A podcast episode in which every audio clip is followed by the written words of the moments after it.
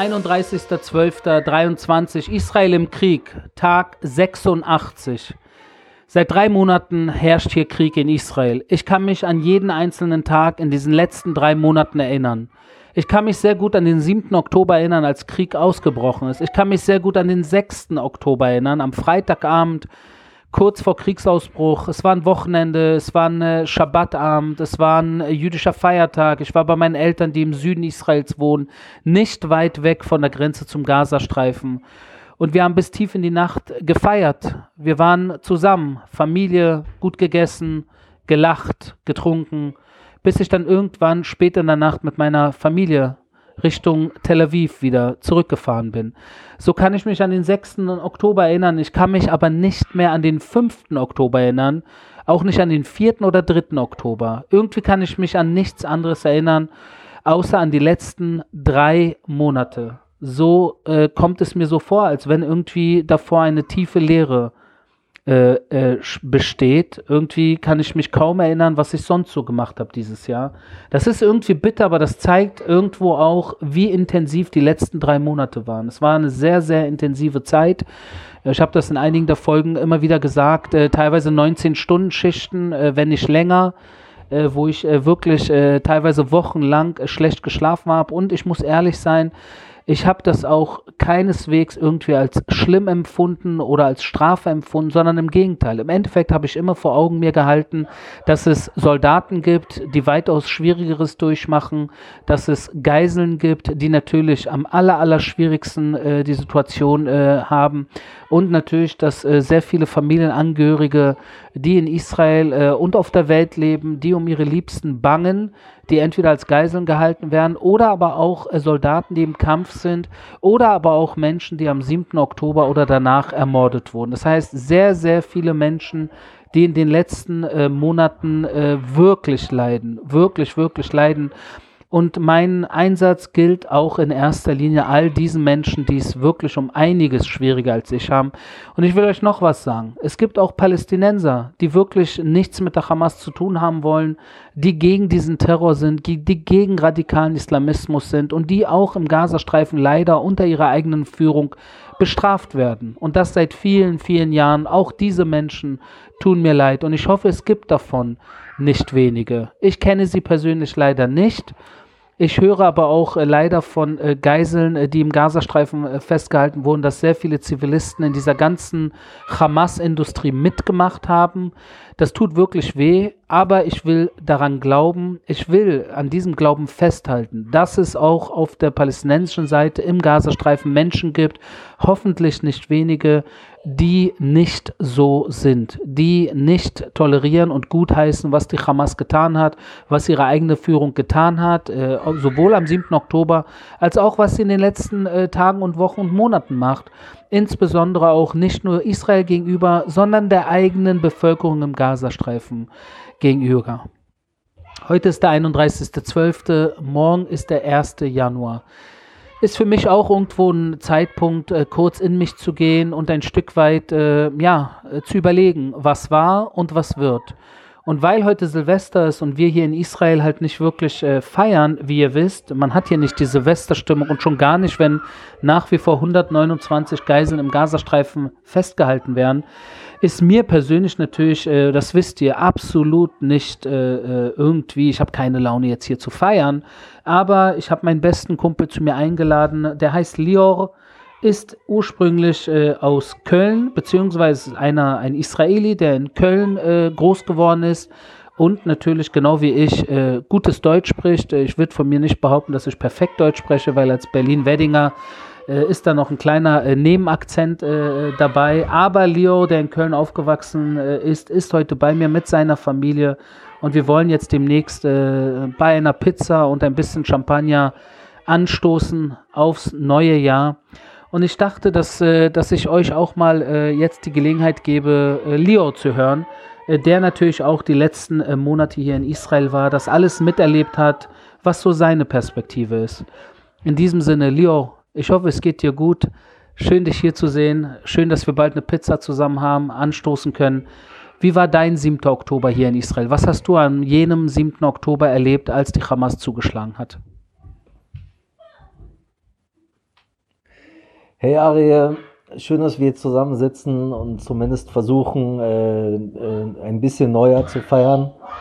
Am 7. Oktober waren wir in Elat. Äh, das ist äh, ja die südlichste Stadt in das ist die südlichste Stadt in das ist die südlichste Stadt in äh, in ähm, äh, Israel. Und wir waren da halt für einen Kurzurlaub mit, mit Freunden und irgendwie um, weiß ich nicht, halb acht morgens äh, hat mich meine Frau angeschrien, wo ich äh, wirklich nicht wusste, weswegen, hat mich wirklich so aufgeweckt, irgendwie wirklich laute, laute Stimme, Rivka hat gesagt, dies und das, ich habe gar nicht geschnallt, was sie mir gesagt hat. Und dann habe ich direkt Fernseher angemacht und zeitgleich mein Instagram. Und dann sehe ich dein, äh, dein Post mit dem Pickup-Truck und den äh, Terroristen, die einfach in Sderot eingefahren sind, eingeritten sind und da einfach Welle gemacht haben. Ich habe irgendwie, für mich war das total surreal, ja. Äh, für die Kinder war es gut, dass wir in Elat waren, weil die das Ganze halt viel äh, nicht so heftig mitbekommen haben. Also die waren halt den ganzen Tag im, im Pool aber die Sorge war dann doch sehr, sehr groß schon irgendwie. Nach einer Stunde oder zwei, die ganzen anderen Hotelgäste haben darüber nicht aufgehört zu reden. Dann waren wir halt, wo wir konnten, halt immer im Internet und haben dann abends halt äh, alles erfahren und dann halt auch live gesehen im Fernseher. Also das war schon, ähm, wir wussten halt auch ehrlich gesagt Tage später nicht, äh, was dieser 7. Oktober für einen Effekt hat. Heftig, du warst in Eilat, ne? Eilat äh, ist ja eigentlich ein Tourismusort, schön am Roten Meer, schön heiß, schön viele Hotels, äh, schön baden, gut essen. Und das natürlich, äh, 7. Oktober war das Wetter auch noch super und hier in Israel dann halt im nördlicheren Teil Israels, beziehungsweise an der Grenze zum Gazastreifen, eine ganz andere Welt, die man in Elat so gar nicht mitbekommen hat. Und äh, das, ist, das ist spannend. Ich kann mir jetzt gerade gar nicht vorstellen, wie ich, äh, wie ich die Zeit dort verbracht hätte, wäre ich in Alat gewesen. Ich glaube, ich wäre geplatzt, weil ich nicht nachvollziehen hätte können, was hier passiert. Ich weiß auch nicht, was ich verstanden hätte, wenn ich nicht einberufen worden wäre in die Armee direkt am 7. Oktober, weil äh, man ist ja vollkommen angewiesen auf äh, Berichte im Fernsehen und hier und da auf Social Media. Ich meine, die Hamas hat ja ganze Arbeit geleistet. Palästinensische Terroristen haben ja hunderte Videos auf Telegram und auf Facebook hochgeladen. Teilweise haben die sogar mit den Handys äh, von ihren Opfern auf den eigenen Accounts von den Opfern äh, äh hochgeladen, wie sie die Opfer äh, ermorden. Also richtig Live-Aufnahmen, also richtig äh, satanistisch, bestialische Vorgehensweisen. Man kann irgendwie gar nicht glauben, dass das, äh, dass das normale Menschen waren, die das gemacht haben. Also wirklich heftig. Naja, Leo, aber im Endeffekt jetzt drei Monate vergangen. Äh, Eilat-Urlaub äh, wirkt auch schon wieder wie eine Ewigkeit her. Wie waren denn die letzten drei Monate für dich? Weil für mich waren drei Monate Uniform von morgens bis nachts von nachts bis morgens. Ich habe eigentlich nichts anderes außer Armee gemacht. Wie ist es bei dir gewesen? Also erstmal wollte ich mir, mir ist gerade noch was eingefallen. Äh, am Vorabend äh, konnten wir irgendwie nicht schlafen und dann bin ich mit äh, in, in Elat am 6. Oktober bin ich dann mit einem Freund noch ein bisschen spazieren gegangen. Und wir, dann haben wir äh, gesprochen, was ihn, also meinen Kumpel, so stört in Israel und wieso er, wieso er ab und zu denkt, äh, wegzuziehen, obwohl er das Land sehr, sehr liebt. Und da hat er original gesagt, mich stören einfach diese andauernden Kriegen, Kriege hier und dass dieses Konflikt äh, und äh, dass dieser Konflikt nicht wirklich zu, zu lösen ist. Das hat er ein paar Stunden vor dem 7. Oktober gesagt, ja. Und dann stehen wir morgens auf gucken uns an und sagen, es kann einfach nicht wahr sein. Wie die letzten drei äh, Monate vergangen sind, also die, erste, die ersten anderthalb Monate waren am schlimmsten, weil die Kinder nicht in ihrem Alltag waren. Es waren im äh, Landesinneren sehr, sehr viele Sirenen. Äh, und was sind Sirenen im Endeffekt? Sirenen erzeugen Druck und Stress, vor allem bei, bei den Ehefrauen und auch kann auch bei den, bei den Kindern äh, äh passieren. Äh, das, was mir am meisten wehtut im Endeffekt, äh, sind die Kinder, weil die Kinder waren wieder, wieder mal anderthalb Monate zu Hause und die reagieren zwar cool auf Sirenen, aber man weiß halt nie, was das für lang, langwierige Folgen haben kann. Ja, ähm, das ist die eine Sache. Und die zweite Sache, ich habe mich erst vor vor Tagen noch mit einem Freund unterhalten und das klingt jetzt vielleicht ein bisschen dramatisch, aber das ist nun mal Fakt. Äh, mein, mein großer Sohn ist sechs, mein äh, kleiner ist viereinhalb jetzt. Und das sind eigentlich Kriegskinder, so wie deine Kinder. Äh, der Joy ist sechs, der hat in den letzten Jahren zweimal schon Kriege durchgemacht, ja. Und ähm, das ist das, was mir äh, Sorge bereitet. Auch wenn, wenn ich und meine Frau das jetzt gerade nicht, nicht sehen oder bemerken, aber es macht mit Sicherheit irgendwas mit den Kindern. Ja, Israel im Krieg ist äh, tatsächlich äh, teilweise irgendwie Dauerzustand. Mal ist es heftiger, mal ist es nicht so heftig. Äh, in Israel sagt man ja immer, dass es äh, eigentlich zwei äh, Situationen gibt. Entweder man befindet sich mitten im Krieg oder man äh, befindet sich zwischen den Kriegen. Das heißt, man bereitet sich schon wieder auf den nächsten Krieg vor. Nicht, weil man das unbedingt will, sondern weil man weiß, dass einerseits äh, wir natürlich in einer Region wohnen, die problematisch ist. Also wir leben hier nicht in Luxemburg oder in der Schweiz mit offenen Grenzen und sowas, ne, sondern tatsächlich in einer äh, Gegend, wo man eigentlich die Grenzen äh, je höher, desto besser ziehen sollte. Und andererseits natürlich, äh, weil diese radikal-islamistischen äh, Milizen, Organisationen und Staaten um uns herum äh, sich ganz groß auf die Fahne geschrieben haben, dass sie Israel vernichten wollen. Und das geht natürlich insbesondere vom iranischen Mullah-Regime aus. und diese, diese, diese, dieses Gift wird vom Mullah-Regime verbreitet.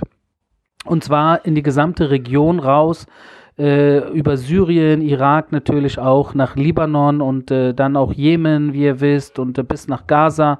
Sie versuchen im Westjordanland, in Judäa und Samaria Fuß zu fassen, sind aber auch in anderen Staaten in Asien und Afrika, auch in Europa und in Südamerika. Also wo sind sie nicht unterwegs? Ne?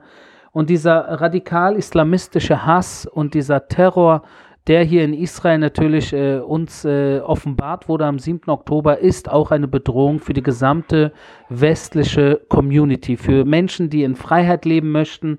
Und ich sehe das diese Tage auch in Deutschland, Österreich und in der Schweiz. Im Endeffekt, äh, es reicht, wenn man einen Blick auf die sozialen äh, Medien wirft. Und zwar bei mir zum Beispiel, werft da mal einen Blick rauf und ihr seht, dass Menschen, die normal ihre Meinung äußern wollen und diejenigen, die, sage ich jetzt mal, äh, zu Israel stehen und Israel verteidigen, die werden massivst angepöbelt, beleidigt, bedroht. Und ich habe in den letzten Tagen mehrere private Messages bekommen von Menschen, die mir geschrieben haben, du Arie, ich bin bei dir, ich bin bei euch, ich liebe äh, Israel, ich hasse diesen radikalen Islamismus, der eine Gefahr für uns alle ist. Jedoch kann ich mich jetzt nicht mehr äußern, weil ich, ich schaffe das nicht mehr. Ich schaffe das nicht, ich werde jeden Tag beleidigt, ich werde jeden Tag angegriffen. Äh, es gibt hier äh, Menschen im Internet, die mich äh, bedrohen. Ich habe Angst äh, und, und, und deshalb, ich ziehe mich jetzt zurück. Und genau das ist natürlich die Masche, das ist die Methode von diesen radikalen Islamisten überall auf der Welt, auch auf deutscher, Schweizer und österreichischer Straße, aber auch im Internet, dass sie alles um sich herum, was nicht wie sie es anpöbeln, auf aggressivste Weise und dann natürlich äh, sich äh, äh, freie Räume schaffen im Zentrum des Geschehens. Dabei müssten diese radikal-islamistischen Terroristen und ihre Unterstützer, wo auch immer auf der Welt, sie müssten eigentlich am Rand der Gesellschaft sein. Sie sollten diejenigen sein, die Ängste haben. Sie sollten diejenigen sein, die sich zu schämen haben. Und nicht wir, nicht wir, die die Demokratie, die Freiheit, den Frieden wollen. Und deshalb, äh, wenn ich in die Zukunft gucke, und zwar nach 2024, wünsche ich mir, und es ist jetzt der Zeitpunkt, wo man es klar und deutlich benennen muss, äh, im Angesicht der Tatsache, dass Ukraine um sein Leben kämpft, dass Israel um sein Leben kämpft und wir im Endeffekt gemeinsam gegen dieselbe Art von Terrorismus auf der Welt kämpfen. Äh, und und, und die, diese, diese Staaten und diese äh, radikalen islamistischen Organisationen, auch alles, was hinter ihnen steckt, sei es der Iran, sei es Russland, sei es äh, Nordkorea, sei es äh, China, was auch immer, da muss man sehr, sehr vorsichtig sein, äh, dass man sich irgendwie nicht aufgibt, sondern auch irgendwo äh, äh, Stärke zeigt und bereit ist, sich zu verteidigen, bereit ist, seine Demokratie zu verteidigen. Wir alle müssen uns verteidigen. Und für 2024 wünsche ich mir deshalb, dass wir stärker und geschlossener auftreten äh, gegen diese Feinde der Freiheit. Und da frage ich mich, Leo, was wünschst du dir für 2024? Ich wünsche mir einfach in einem Wort Ruhe. Ich will einfach meine Ruhe haben. Ich bin mir sicher, dass äh, unsere Cousins auf der anderen Seite, die nichts mit der Hamas zu tun haben, auch einfach Ruhe haben wollen. Ich will einfach Ruhe haben. Ich will wieder äh, ausländische Künstler-Acts nach Israel bringen. Ich habe keinen Bock, irgendwie jetzt zwei Jahre zu warten, bis ich das wieder machen kann. Ich will wieder, äh, dass alle, alle äh, Israelis irgendwie ohne Angst, ohne, ohne äh, Paranoia äh, durchs Leben streiten können. Ähm, ich will, dass jetzt, eigentlich gestern schon, eigentlich vor drei Monaten schon, ich will jetzt, dass alle Geiseln freikommen. Das äh, liegt mir am allermeisten am, am, äh, am Herzen. Und ich will, dass dieser ongoing Nightmare einfach irgendwann ein Ende nimmt. Der kann nur ein Ende nehmen, wenn die Hamas sich ergibt oder die Geisel und die Geiseln, äh, Geiseln entlassen werden oder äh, wenn uns nichts anderes übrig bleibt, müssen wir die Hamas vernichten. Da führt kein Weg dran vorbei. Äh, wir haben jetzt äh, zu viele Jahre einfach, äh, ja, einfach äh, ich will nicht sagen naiv, aber einfach versucht, das anders zu regeln, aber es geht leider nicht anders. Und das steht, äh, das steht hier außer Frage, was da am 7. Oktober passiert ist. Aber ja, äh, Ruhe ist das Allerwichtigste, Gesundheit für uns alle und äh, dass dieser, äh, dass dieser Albtraum endlich aufhört. Ich habe echt auch einige, das ist ein kleines Land Israel, wie ihr schon wisst. Äh, und jeder von uns kennt Leute, äh, ähm, hat Freunde, die wieder Freunde verloren haben, beziehungsweise ermordet wurden oder äh, entführt worden sind oder angeschossen worden sind.